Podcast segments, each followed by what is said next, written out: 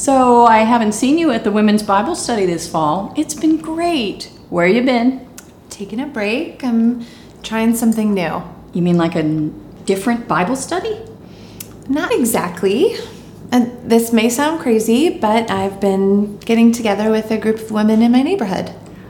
So, do you live near a lot of women from church? Mm, not that I know of, but I've been getting to know some of my neighbors better, and I just want to kind of grow some of these relationships instead of just waving hi when I get in the car in the morning, you oh, know? Well, that sounds good, but what does that look like? Right, I don't totally know. We have been getting together and we realize that there are some issues that we all really care about, like especially uh, education for women and girls. Sheila, my neighbor, she is really passionate about schools in the developing world. And this other woman is on the town education board. And you know, I went to Kenya a couple years ago on that mission trip to the orphanage for girls. And I don't know. I don't know. We meet again on Friday. But, but what does your group do? I don't know yet. And I guess that that's the crazy part. But I just, I really want to share God's love with these women. And I know that the things that they're passionate about are closer to His heart than they may realize. Yes, but if you want to share your faith, why not invite them to the Bible study the church already does, or, or to the women's event that's coming up next month? I don't think they would come. Uh, uh, Sunday service, Too intimidating. Friday night worship sing, No. Christmas Eve. Look, okay, okay, fine. I'm not saying that I'm not going to invite them to any of those things. I just feel like God is leading me towards this particular issue. And I'm really hoping that, you know, He has something in mind and, and it's something that's bigger than all of us. I don't know, maybe my neighbors will meet Jesus along the way. But I don't understand why you can't come to Bible study. That's on Thursday, and your neighbor thing is on Friday. this kid schedule and work. That's not really it. Honestly, I, I want to make myself available to this new thing. And actually, I was wondering if you might join me. Me? Mm-hmm. Um, no, I don't think I'd be very good at that. What are you talking about? All you would have to do is come and hang out. And you already know some of my neighbors. Marissa, who lives next door. I can't. I'm already committed to the Bible study. I, I volunteer for the for the um, missions committee and kids church. Exactly. This would be something that's different for you too. I promise I'm not going to make you wear a name tag with the word church friend written on it. But I like all the opportunities our church provides for, for me to grow and, and serve. And I want to strengthen my faith. There's nothing wrong with that, is there? No, I never said And that. I invite my neighbors and my friends to church once in a while, but education, politics? I, I, I don't know. That seems to be way over my head. And do you really think that's something that will lead these women to the Lord? I don't know. Honestly, it's over my head too. But I want to see the gospel change things in the real world, and I want my neighbors to see that too. I'm nervous, but I think it's the right kind of nervous.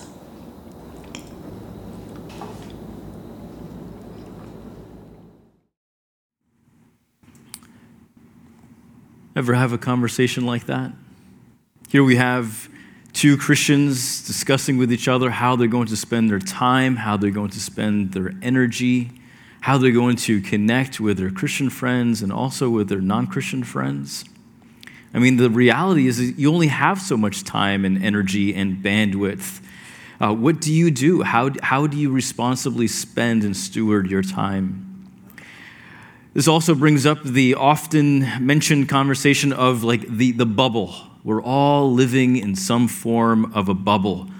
We're probably living in quite a few bubbles, just kind of like inside all, all these other bubbles. And if you have like this, this confusing mental picture of bubble inside of bubble inside of bubble, perfect. That, that's kind of what I'm going for. And if you kind of picture yourself like on a hamster wheel, like running through the bubbles, and the other bubbles is kind of like, you know, just bouncing off of each other, perfect. I'm going for that too. But I feel that that's what I'm living in. And maybe you, maybe you can relate to that. I mean, we, we like our bubbles. The bubble, I mean, like it's, it, it feels condescending to say it, like, of course, oh, the, the bubbles are terrible. I don't want to live in a bubble. But the reality is that we like our bubbles, they're safe. We know the people who are in these bubbles, we, we, we seek them out. The people inside them are, are friendly, they're, they're kind of a bit like us. We, we do things that we enjoy doing inside these bubbles together. Uh, there's not a lot of strange people in, inside the bubbles because we kind of select who, who we let in. There's our own traditions, our own way of doing things, our own jargon. There's safety in our bubbles. Life outside the bubble is another story. It's a lot more complicated. That's why we prefer to live inside the bubble at times. Life outside the bubble, there's a lot more that's unexpected. There's, there's new ideas and different types of ideas and challenging vernacular and language and different types of philosophies and all sorts of things. Uh, inside the bubble, you're not the strange guy. Outside the bubble, you might be the oddball. Ever feel that way? Ever find yourself in a room full of people and you're like, oh, these aren't my people? Am I the, am I the weird one right now? Or am I just in the wrong room, right? I hope you're not asking that tonight. I would love to encourage you. You are in the right room. You are not the oddball, I promise, okay? And, and hopefully we can confront some of the bubble uh, that we find ourselves in. When you find yourself in one, consider this Jesus did not seem interested in everyone being in a bubble. In fact, when he could, he would burst the bubbles. Why? Because bubbles are a hindrance to Jesus' mission. Okay? Bubbles are a hindrance to Jesus' mission. And we've, we've been talking all about missional living uh, this past year, discovering our calling, fulfilling our go. W- what is it that we want to, how, how do we want to serve and engage the world? And tonight we're going to take a, a bit of a deeper look into that. And our text is, has become a, a, a favorite of mine over the years. Um, I pretty much like all the texts where Jesus yells at the Pharisees, okay? I, I just like those. Um, and, and the, you know, I used to like cheer that, cheer that on, like, yeah, get him, Jesus. Until recently, I, I kind of realized, like, oh my goodness, every time I, I, I study this text, I realize, oh, Jesus might be yelling a little bit at me too. So if it's okay for every now and then, for us to be yelled at by Jesus? Uh, well, let's, let's, let's look at this passage with, you know, with, with a little bit of this whole thing, but also realize that some of this may be coming at us because we might be living a little bit in that bubble. All right? So the passage is out of Matthew chapter 12, and I'll read a little bit to, for, to you, and it'll be on our screens as well. It says, Going on from that place, he went on to their synagogue, and a man with a shriveled hand was there. Looking for a reason to bring charges against Jesus, they asked him, Is it lawful to heal on the Sabbath? The Pharisees asked. He said to the Pharisees, If any of you has a sheep and it falls into a pit on the Sabbath, will you not take hold of it and lift it out?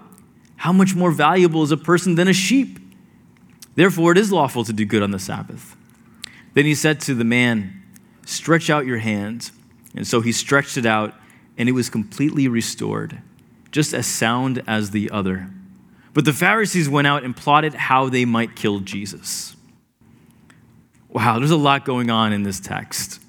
I mean, the Pharisees, I mean, just the most obvious thing, they are so self righteous that they are just missing out on this person's need. Now, they may not have had the power to heal this man's hand, but they did have the power to show him mercy. They did have the power to show him inclusion. They did have the power to show him community. But instead, they objectified him, and he's the evidence that they use to try to get Jesus in trouble. Shame on them. The Pharisees missed out on Jesus on a whole number of fronts as well. They, they, they were preoccupied with their power and with their status and their reality of being threatened by the lordship of Jesus. Because Jesus isn't what they were expecting. What they were expecting was somebody a lot more like them. They were expecting somebody from inside their bubble. And here they tried to entrap Jesus with, of all things, healing. I mean, I, I, it still blows my mind that of all the things that they're going to pick on is a man being healed on the wrong day. But this is, this is, what, this is what they're doing. And they're angry. And here's a little bit more of the background of why. Earlier in chapter 12, Matthew tells us that the Pharisees are arguing with Jesus because his disciples were, were picking grain in the fields to eat again on the Sabbath.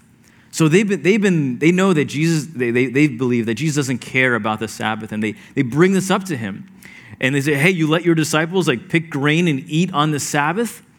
And he tells them this story kind of, I think, a little sarcastically. In, earlier in, in, in, the, in, in verse 3, haven't you read what David did when he and his companions were hungry? He entered the house of God, and he and his companions ate the consecrated bread, which was not lawful for them, but only for the priests.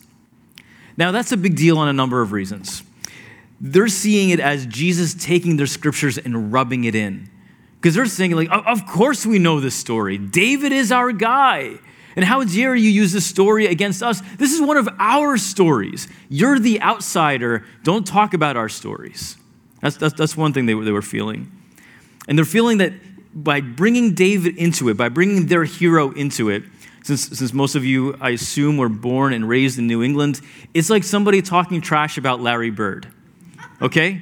Larry Legend, your, your Larry Legend. I wasn't, I wasn't, I'm not really from New England, so I'm saying your Larry Legend, but I don't have a problem with Larry Legend, okay?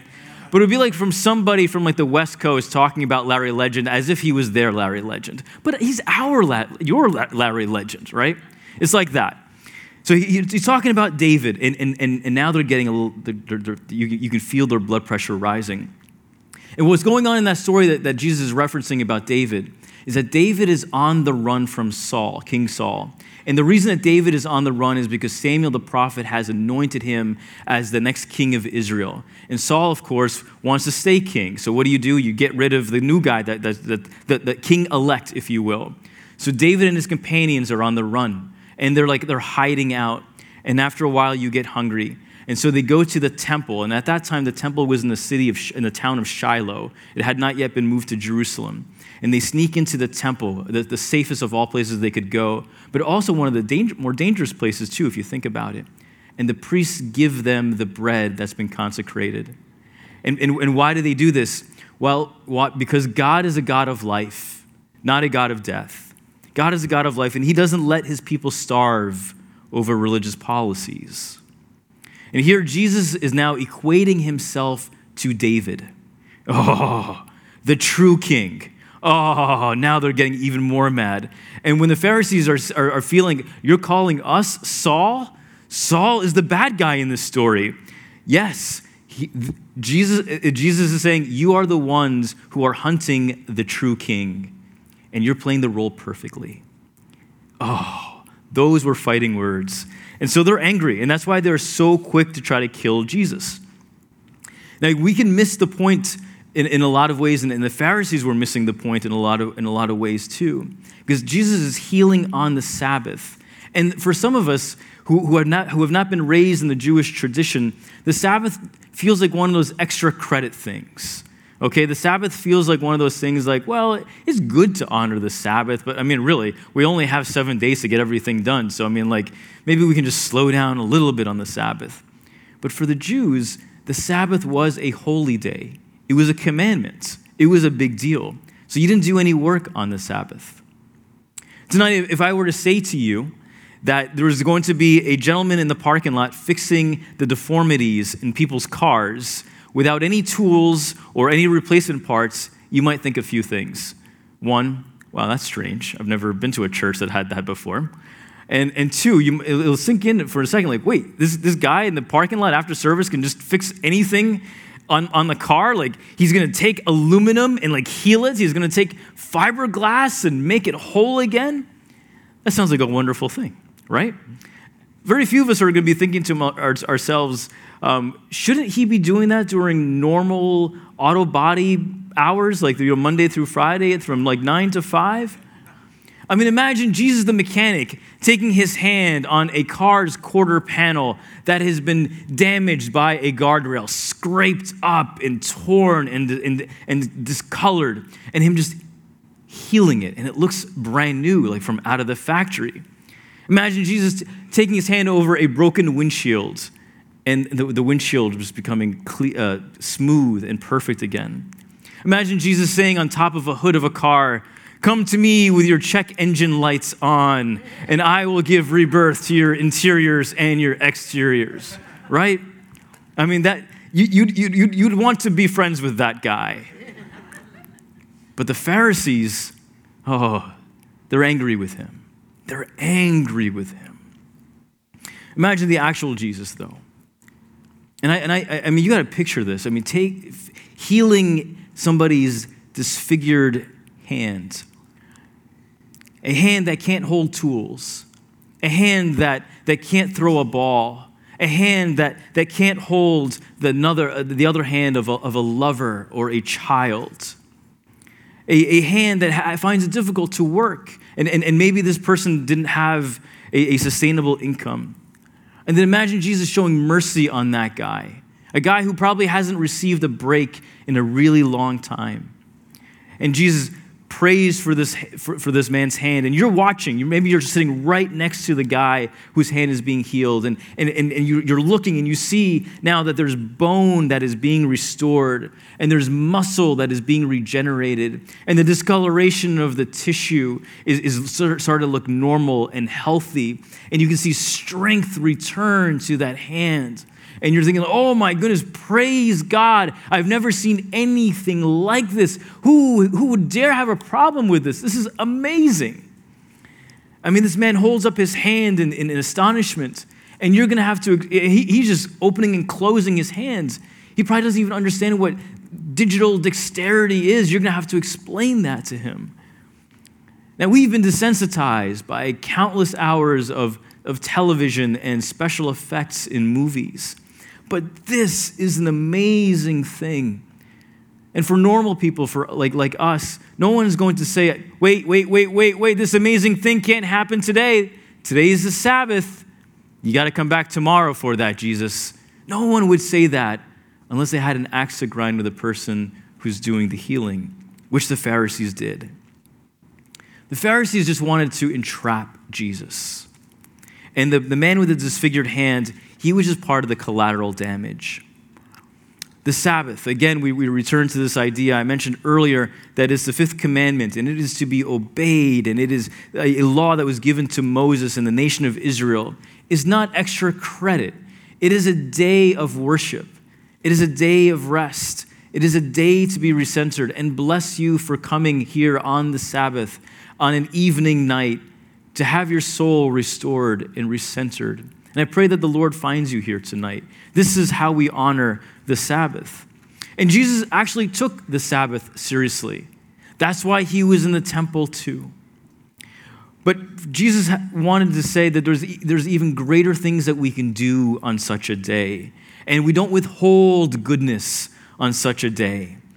There is a place for law and tradition, but there's something even more important people and mission are more important than law and tradition. The mission is people, and tradition is good, but tradition is to serve people, not overrule them. Tradition. I don't know if anybody kind of feels a little uncomfortable when we talk about tradition. It's like one of those boring words, tradition. I mean, you don't find a lot of people that just say, like, oh my goodness, tradition is my favorite thing. Sometimes you do, but like, okay, I'm sorry. You find a lot of people that just love tradition. I, let, let, me just rephrase that. I'm not really that traditional of a person, so, so maybe I projected a little bit too much there. But Merriam Webster defines tradition as this the handing down of information, beliefs, or customs from one generation to another. Traditions are good. They're helpful in improving the narrative, to, to, to, in building the narrative to some degree. It's fashionable for some people to say that they hate tradition. It's obviously fashionable for some people to say they absolutely love it. And if you think about it, most of us, even those of us who don't consider ourselves to be traditional, we have certain traditions that we really like. We just might not call them traditions. Like most of us like receiving gifts and hugs and cake and social media attention on our birthdays. I mean, if nobody said a word to you on your birthday or gave you anything on your birthday, you'd feel a little violated by that. Nobody loves me. Nobody cares about me. Why? Because there's this whole tradition of receiving this type of attention for you. Our kids like dressing up like their favorite characters on the last day of October because they are, they're going to get candy and chocolates. And parents like it too because they get some candy and they get some chocolate, right? Turkey, fireworks, pine trees in the middle of our living rooms, which is an odd tradition. They are filled with, we are all, our lives are filled with cultural traditions. Families and sports teams and communities, they have their own unique traditions. From villages to cities, to anywhere in the world, there are traditions.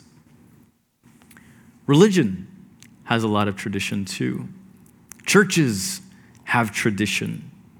Many of them are wonderful and they have a place, and every now and then we might find a few that may need to be rethought, reframed, or maybe even dropped altogether.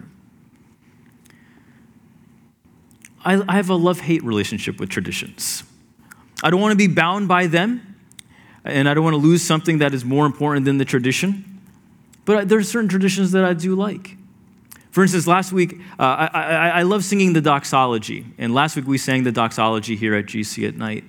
And uh, I, I didn't ask Josh to lead that. So like I like it when it just happens kind of like without my, my engineering or my influence of that. So I was sitting right over here listening to, singing along with the doxology. And I like the doxology for its poetry. I like its simplicity. I like the fact that for centuries, Christians have been singing these words. And on a, on a night in 2017, I get to join that chorus too. And I like expressing that gratitude to God in that way. I like that. I feel part of a tradition. But I don't want to sing it every week because I, am afraid that I, it will lose its, its special and unique power that, that I like to be a part of. It's okay if you disagree with that. Maybe you want to sing that every week. And I encourage you to sing it every day if you want. I mean, like that, that, that, that is, make your own traditions. But I like certain traditions. I just don't want to be bound by them. They have a place, there's balance that's needed. So we have traditions, but we also have tribes. And here's, here's the definition of the tribe, of tribe that I want to use tonight from, from Seth Godin on his, uh, from his book Tribes. A tribe is a group of people connected to one another, connected to a leader, and connected to an idea. And for millions of years, human beings have been, have been part of one tribe or another. A group needs only two things to be a tribe a shared interest and a way to communicate. Tribes.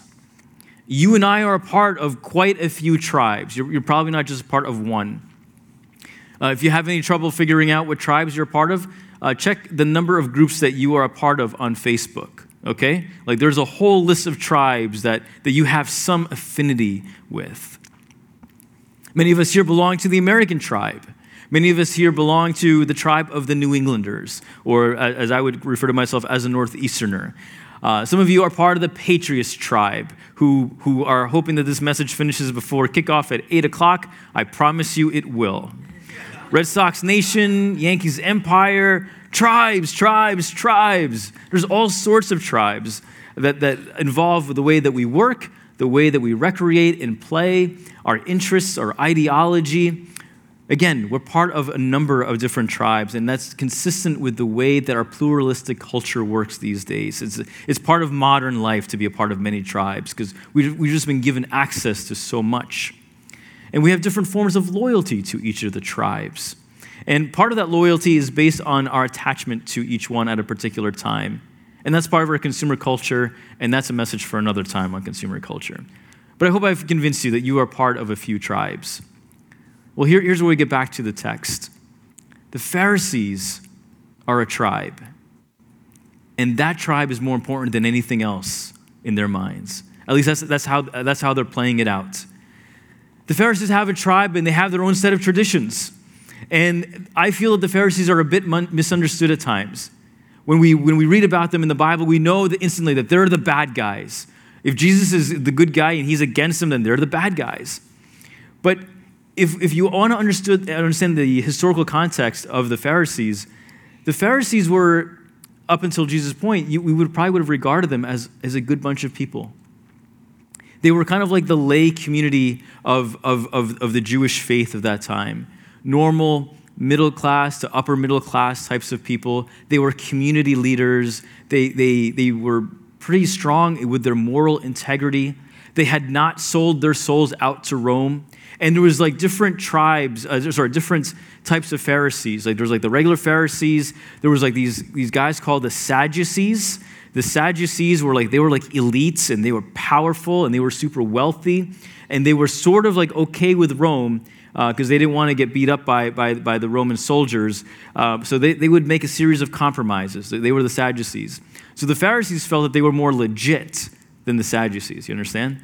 Uh, and then there were like the Essenes. The Essenes were like these crazy types of types of Pharisee types of people, and they, they were like John the Baptist, and they lived out in the wilderness. Uh, they, they you know they ate locusts and and and all, wore you know wore different strange things. And they were just kind of like outdoorsy people. But before like being like outdoorsy wearing flannel having a beard was cool you know there were this thing called the essenes okay? Like like that, that's what that was. And then there were like the herodians. And I know this is like a little bit of history, but it all kind of comes together. The Herodians were the people who, they were also, you know, they were Jewish religious soul, uh, people, but they were like really connected to the Roman government. They were the ultimate of the sellouts. They, they, were, they sold out so much that they were, they were Jewish, but they really wanted to be on Rome's good side. And so the average Jewish citizen hated the Herodians, didn't really like the Sadducees, thought the Essenes were weird, but the Pharisees, they were okay. They got me. They were, they were, they were trying to help us out. Those were the Pharisees. And so when Jesus comes along and Jesus and the Pharisees are feuding, and the people are like, Well, I'm sorry, Pharisees, but we really like Jesus more. Did you hear what they did, what he did with my uncle? He fixed my uncle's broken hand in the middle of the church service. That's amazing. Why would anybody have a problem with that? The Pharisees were the good guys, but they were on the wrong side of, the, uh, of, of Jesus. Does that make sense? You, you, you're tracking with me so far? So I, I would love for, for you to see a few things about the Pharisees. They weren't that different from you and me. 2,000 years ago, if we were living in Israel, we may have been one of the Pharisees. If we were the if, we just missed how, how great and how special and how unique Jesus was, we may, we may have been on the wrong side of this. Praise God for opening our eyes that, that, that, we, that we see it this way, but we may have been on the wrong side of that. So when Jesus heals a man with this disfigured hand on the Sabbath, he's saying a few things to the Pharisees. He's saying there's something more important than tribe and tradition. People are more important than tribe and tradition. You're missing the people, Pharisees. You're missing the mission. People are the mission. It's not me versus you, it's you and me. It's not that guy and us, it's all of us. We're all God's children. We have to stop seeing it, even in our own context, as us versus them, as, as whatever labels that we've attached to it today, as conservative versus progressive, as red versus blue, as this person versus this person. No, no, no. We, we, ha- we, have, to, we have to stop the us versus them mentality. That's what Jesus is saying. He's saying this, if, if, I could, if I could give you a main point to, it, to the message tonight. In the Father's kingdom, we're all part of the same tribe, the same tradition, and our mission is people. In the Father's kingdom, we're all part of the same tribe, the same tradition, and our mission is people. So when Jesus heals the disfigured, the man with the disfigured hand, he's showing that the Pharisees not only this incredible miracle, but he's also showing the Pharisees that their mission is also disfigured. Their mission is also disfigured. In fact, it's so disfigured that in, uh, Mark has a version of the story in chapter 3. After he heals the man, the, uh, the, the Pharisees, they leave with the Herodians to plot a way to kill Jesus. They hate the Herodians. I mean, this is like the Yankees and the Red Sox plotting how they're going to take on the NFL, right? There's supposed to be like this historic, bitter rivalry. And here they are, like, hey, I, don't know, let's compare notes. Let's go out to eat and talk about this because this, this NFL thing is, that's, that's what they're talking about with Jesus. They, they hate each other, but the one thing they have in common is their hate for Jesus. Now, it's easy to talk about them, and that they've been around, they haven't been around in 2,000 years type of a thing. Let's talk about ourselves. Let's talk about our disfigurement. What is disfigured in our lives? Is our sense of mission disfigured? Is our sense of mission disfigured? I mean, if Jesus were to come into our place of worship, if Jesus were to come into our lives, what, what would he do that would disturb us in such a way? I wonder. I mean, isn't this one of the problems with like religious churchgoers? I mean, isn't sometimes a challenge to adopt a new direction or to embrace a, a the, you know, the real mission? I've been serving in ministry for 17 years, and I've been part of the church all my life. The answer is yes. yes as, as churchgoers, we have a hard time adapting to the new mission, adapting to changes, adapting to the new thing. I'm sure many of you can relate to that. There's probably times when you thought, I wish we would do it a different way. And there's probably times when you thought, whoa, whoa, whoa, let's not do that. Pastor Brian had this really great line uh, in, in his sermon this morning. He says, he's like, there are these seven famous, the last, the last words of the church are, and there's seven of them. He said something like, we've never done it like this before. We've never done it like this before. Everyone in church has heard that at one time or another. Well, that sounds like a great idea, but we've never done it like this before. I mean, like, I mean, how many committees have said that over, over, over the years?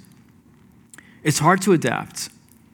It's easier to stay the course. It's easier to, to, circle the wagons. It's easier to do what we know. It's easier to honor the, the traditions of the tribe. It's easier to stay in the bubble. I mean, the bubble. It's, it's not an exclusive problem just for us Christians. The bubble is safe for all people every, everybody, whether they're religious or whether they're a different religion or whether they subscribe to a different ideology, they like their bubble. That's why they live in it. Our issue with, with it as Jesus followers is, is this Jesus is saying the mission of the kingdom is greater than the tribe or tradition. The mission is people. Jesus wants to burst the bubble, and this is how you do it. And this is what the Pharisees, this is what we keep missing. That we're all at a risk of missing something, and Jesus is saying, don't miss this. And I believe that's why it's recorded in scripture like this, too. And now that we're talking a little bit about ourselves, it might make us feel a bit uncomfortable. I mean, what are we going to be asked to change next? And if I could, if I could be sympathetic to, to hopefully what, what you're feeling, and sometimes the feeling that I have, sometimes I want to raise my hand and interrupt the, the announcement of the next change and say, hey, listen, I think this is a great thing, but like we've already been through so many changes, I just need a breather. Right? And it's usually the idea, like, it's, it's a good idea, but it, I, I, I'm having a hard time loving it because it doesn't quite resonate with me exactly. And so I'm a little bit more resistant to it because it's going to require something a little bit more from me.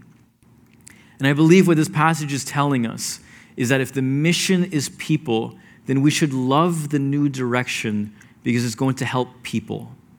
Maybe not you, but Jesus is all about the stranger. Jesus is all about the neighbor. Jesus is even about the enemy. And if this new thing is going to help the other, then you need to get on board. That's what Jesus is saying. So I want to challenge us a little bit tonight because we should know better by now. If you've been around the church for a while, we should know better by now. We know what it, what it feels like to be the person with a disfigured hand.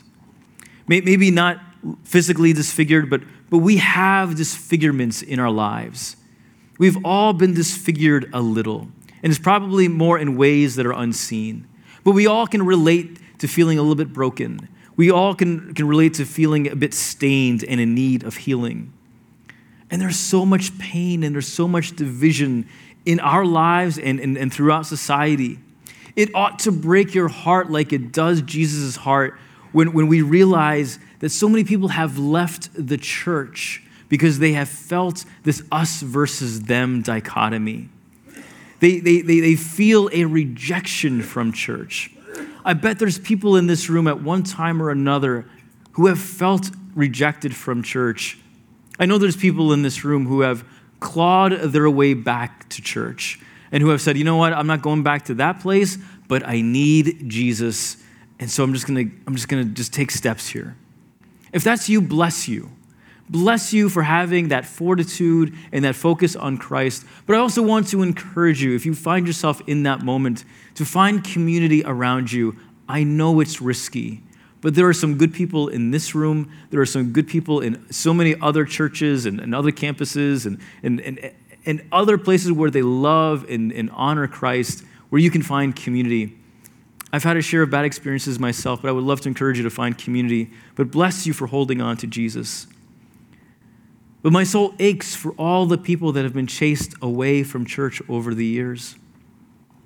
My soul aches for all the different types of division because I know as the people who are committed to following Jesus, we can do better. I believe that. This week, maybe your heart was, was broken like, like mine uh, as you watched on social media the, the Me Too campaign. And Me Too went viral across our social media platforms.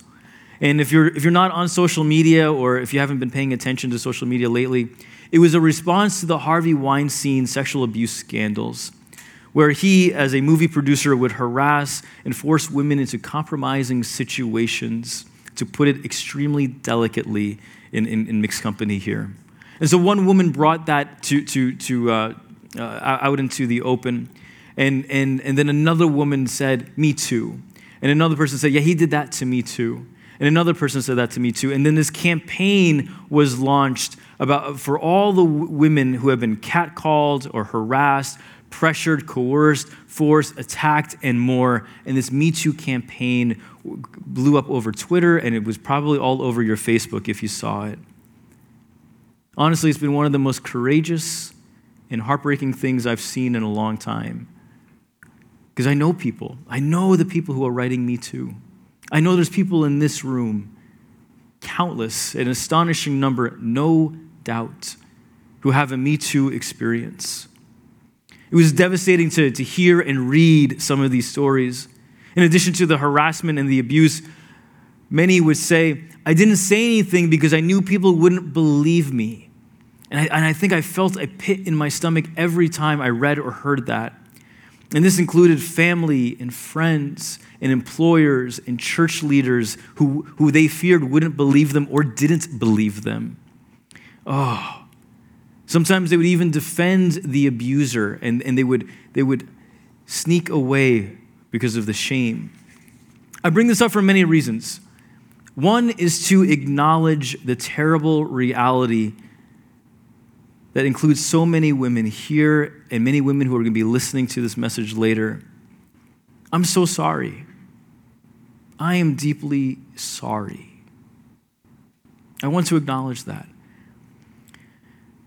And I want to say a lot more to that, but first, the, the first thing to do is to acknowledge and to lament. And I spent most of this week just lamenting this reality. Two, I, I also, as, as a man, I want to call upon other men to, tr- to there's so many things I want to say, and some of it has, has some emphatic language, so I'm just going to try to tone it down because I can just feel my blood pressure rising. But read between the lines to get it together and treat our women with respect. To treat women with, not our, to treat women with respect, with love, with dignity. I also want to condemn and see those who harass and abuse be appropriately punished. I really want to see that because we must seek justice for the victims. My wife Susan and I, we've been talking about this you know, throughout the week. And we talk about a lot of things as it relates to, to the life of our children. We have, we have four children. We have two boys and two girls. And we, we, were, we, were, we, we thought we'd only have two kids total, but here, here, here we are with four. Four it is. And like all parents, you know, we want what's best for our children. We want them to embrace their God given calling, their, their, their God given identity, and their, their God given sense of mission. We want them to form good study habits, of course, and we want them to be well rounded, and we hope that they're surrounded by good people. And, and you're a parent, many of you are parents, I should say. And, and many of you have, have come from wonderful, wonderful uh, homes and have great parents too who wanted similar things. And we worry about our daughters. I mean, they're little now, but you know, you, as soon as you, you have kids, you start worrying about all sorts of all sorts of scenarios and things like that. And we talk a lot about our sons. Now that we have good sons, but we, we talk all the time, oh my goodness, we have to raise our sons to have an ability, to have, to have the tools, to have the mindset to truly respect women for a whole host of reasons. We believe in culture making. We believe that this makes a difference. And we believe that God honors the ways that we try to, uh, to serve others, and that God magnifies and, and, and does extraordinary things with extraordinary, with ordinary people. And so we want to be part of that culture making and, and, and raising our family like this. And I'm sure we're not alone in this. I'm sure you do too. And probably you have your own set of language for that. I understand that I'm making simple statements in a very, very complicated and very loaded topic. And sometimes preachers don't say these things because we're afraid of getting it wrong. And so I apologize if I, if I, have, if I have said it inaccurately, but I, I, I feel that we need to say something.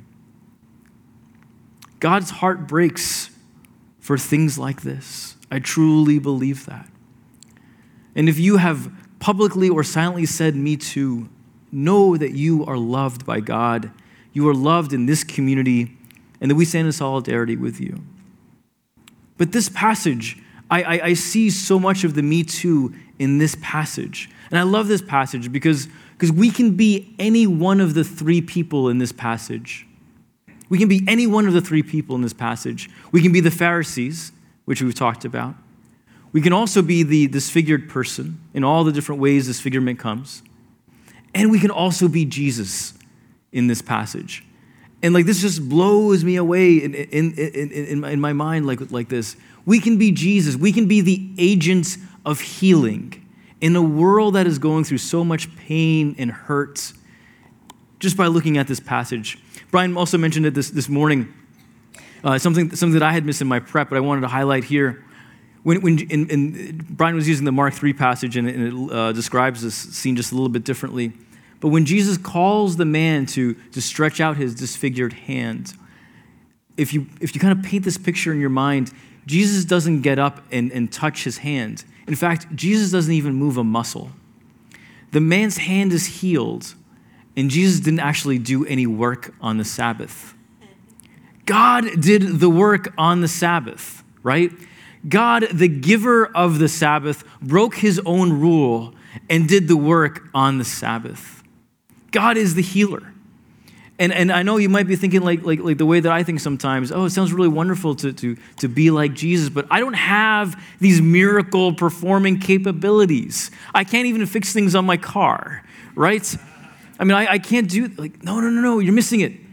God's power working through you. And there's different forms of healing. Of course, it would be really great to walk through a hospital and just heal everybody's physical infirmity and fix everybody's physical pain. But we also have the power to, to, again, God magnifies this, but we have the power to, to help people in their emotional pain, in their relational pain, in their spiritual pain. You can listen to somebody, you can show care to somebody, you can sh- practice hospitality, you can go the extra mile, you can forgive somebody. And God blesses that and does extraordinary things and brings healing as a result of that. To say it properly, we can't be Jesus, but we are called in Scripture to be like Jesus. And again, God takes the disfigurement of the world and He invites redemption to it, and we get to be participants in that redemption. We get to join in that parade of hope and love and redemption because that's how big, that's how great God is. This is also, uh, as we wind down tonight, this is what we hope to do with Q Commons on, on Thursday night. Again, the, the theme is healing our divided nation. And if this word healing resonates with you, I just want to encourage you just, just, just to get there. It's a small registration fee, and it's, just, and it's a Thursday night, and you'll probably be tired the next day because there's an after party that we're going to encourage you to come to as well, and it's going to be a lot of fun and, and all of that. But we want to continue and, and, and foster and nurture conversations about what healing throughout our society looks like. And Q isn't the only place for that. Tomorrow, you'll have an opportunity to be an agent of healing. Tomorrow, you can show love and mercy to the person next to you, whether that be at work, whether that be a family member, whether that be as you're driving down the road, whether that, in, in all different sorts of circumstances, you can be an, an agent of healing. I've been reflecting on this the last couple of weeks, and, and, and, and this idea of we can be all like one of three different people in this story, and we take our turns I will admit sometimes I am self righteous. Sometimes I, I, I, I'm aware of my disfigurement. But truly, truly, I want to be like Jesus in being an ambassador of this redemption, an ambassador of this hope. Friends, don't let the mission be disfigured. Don't let the mission, what you've been called to, don't let that mission be disfigured. This is the calling that God has placed on our lives. This is what the church can be. And I believe that this is what God invites us to. This is this idea of the divine invitation, this series that, that we've been working on. So, friends, let us serve this world that is in great need of God's love, that is in great need of God's mercy, and that is in great need of God's hope. Let's do that. Would you pray with me? Our Lord God, we do come to you grateful for the power of your scriptures. And thank you for allowing us to see ourselves in this story. Help us, Lord, not to be self righteous. Help us not to be prideful. Help us not to be overly committed to tribe and tradition. But help us to be committed to the mission of people. Help us to be committed to your mission. So remove whatever distraction and hindrance that, that we have in our lives, Lord. We, we give that to you. And we pray, Lord, that you would empower us with your spirit. Give us the words, give us the courage, give us the, the commitment to action to do the things that need to be done in this world that is full of pain and full of disfigurement. We ask you of this tonight. It's in Christ's name we pray. Amen.